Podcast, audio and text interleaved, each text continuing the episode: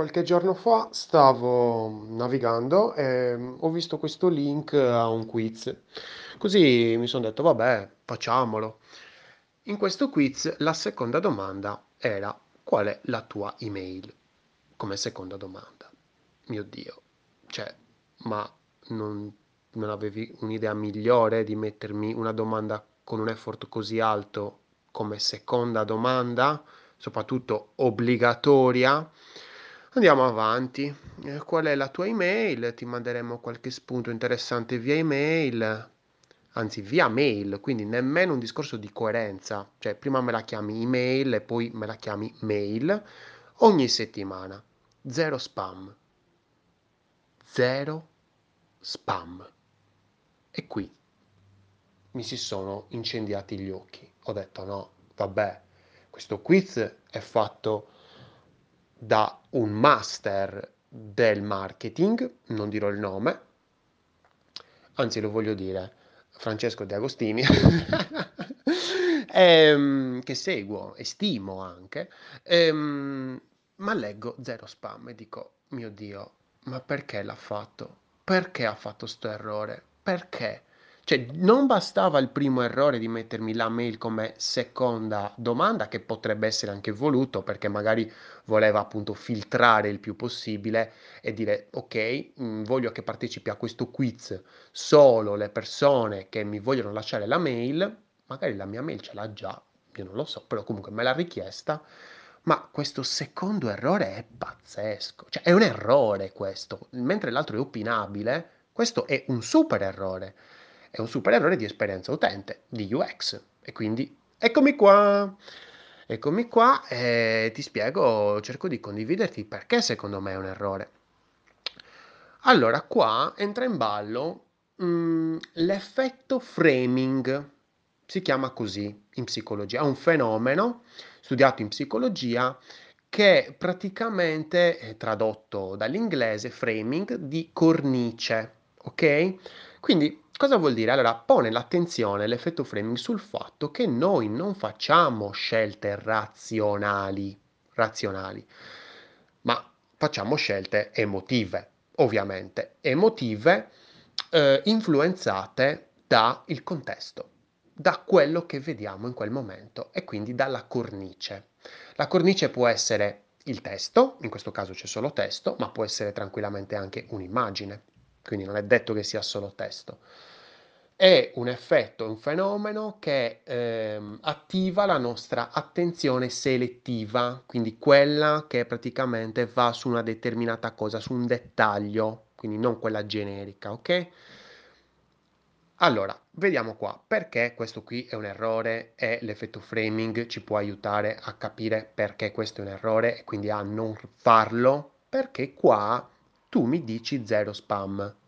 È vero che tu mi usi la parola spam a fianco a una parola zero, oppure può, poteva anche essere no spam, ci sarebbe stato comunque un errore, eh? Comunque. Però metti una parola nella cornice paurosa, una parola che non mi piace, che mi crea dolore. Vi ricordate quando parliamo sempre di, della teoria dei tre cervelli, dove il primo cervello, ovvero quello che viene stimolato per primo, è il cervello rettile, quello istintivo, e praticamente risponde alle domande si mangia, si scopa, fa male. Bene, questa risponde alla domanda fa male e quindi non procedo non vado alla parte emotiva, cioè mi sprigiona un'emozione negativa e quindi ciao, fine. Game over. Quindi la prima regola, se dobbiamo, perché piacciono sempre queste regolette, quindi diciamo queste regolette, la prima regolina da fare, da imparare, è quella di non utilizzare parole dolorose. E non c'entra nulla se mi metti no spam oppure zero spam, non importa, perché attiva nella mia attenzione selettiva una, un'area di dolore E quindi dico: "Cavolo!" Cioè, non solo sono obbligato a metterti quindi il discorso del contesto, non solo sono obbligato a metterti la mail obbligatoriamente, anche se non mi interessa un cavolo di ricevere le tue notizie, io voglio solo fare un cavolo di quiz, divertirmi e passare quei quei 2 minuti in in ludicità, ma non solo, mi parli di spam.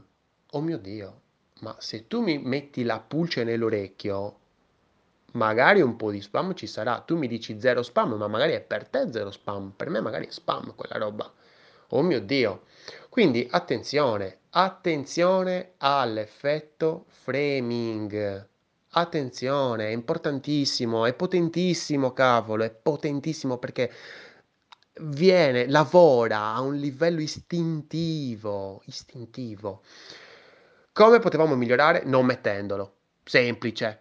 Less is more, è più fa è cioè più facile. Certe volte è meglio togliere che mettere, così almeno non diamo quell'idea di dolore, ah, lo spam, oh mio Dio. E poi magari, ecco, un consiglio, cioè la mail non metterla come secondo step, magari mettila alla fine, così converti anche di più, perché così gioca con l'effetto coerenza.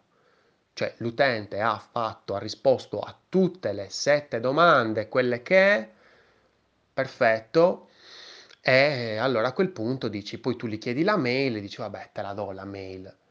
Perché tanto ormai è nel flow, ormai è nel percorso, deve finire, vuole sapere la risposta 'sto quiz, va bene, te la lascio, mi interessa, basta che mi dai la risposta. Altri 200 miliardi di errori ci sono, ma questo vabbè, lui ha usato Typeform, che è un tool gratuito, magari lui lo paga, vabbè, quello che è, però comunque ho usato il questo tool Typeform, io di solito uso, ehm, un altro tool che secondo me è fatto meglio, che è Google Moduli, Uhm, perché è fatto meglio? Allora, qui per dire non è presente la call to action. La call to action esce in Typeform quando io inizio a scrivere. E questo è un errore di incoerenza nelle CTA, perché non è che prima non c'è e poi c'è. No, al massimo me la metti, poi se non faccio quello che tu mi dici, io la tocco, magari mi dici che c'è un errore e mi mi dici anche in una maniera abbastanza semplice come risolvere quell'errore, quindi magari ecco magari inserisci quella lì che mi hai messo non è la mail, perché magari è, c'è una convalida dei dati e quindi magari deve avere la chiocciola, deve avere il punto it, punto com, punto quello che vuoi e quindi magari là me lo spieghi meglio nell'errore, quindi incoerenza a livello proprio di come si può dire, di CTA che, prim- che non c'è qua, proprio, quindi non c'è poi compare dal nulla, no, ci deve sempre essere, cioè, un discorso di coerenza, ci deve essere, poi al massimo mi, mi, mi cambi l'azione, ecco, perché magari se c'era stata la convalida, allora mi mandi alla sezione precedente, quindi allo step successivo, se invece non c'è la convalida mi dici ehi c'è un errore, vai a scrivere meglio. Altro mh, errorino, ma comunque sempre meno dell'effetto framing, è il discorso appunto degli step, cavolo, indicamelo, va bene, tu mi dici domanda numero due, sì, ma due di quanto?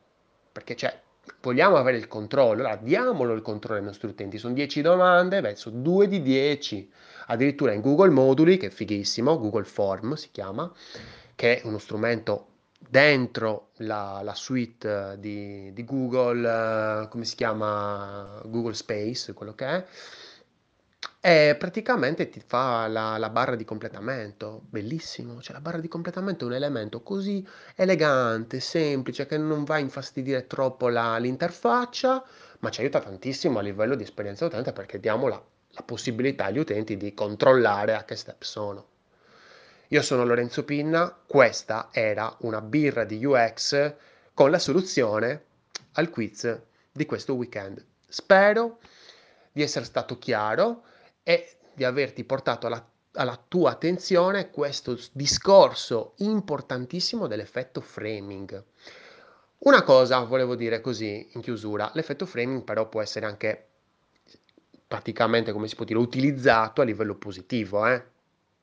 L'effetto framing per dire costa quanto? 30 euro, benissimo, ti costa un, un caffè al giorno.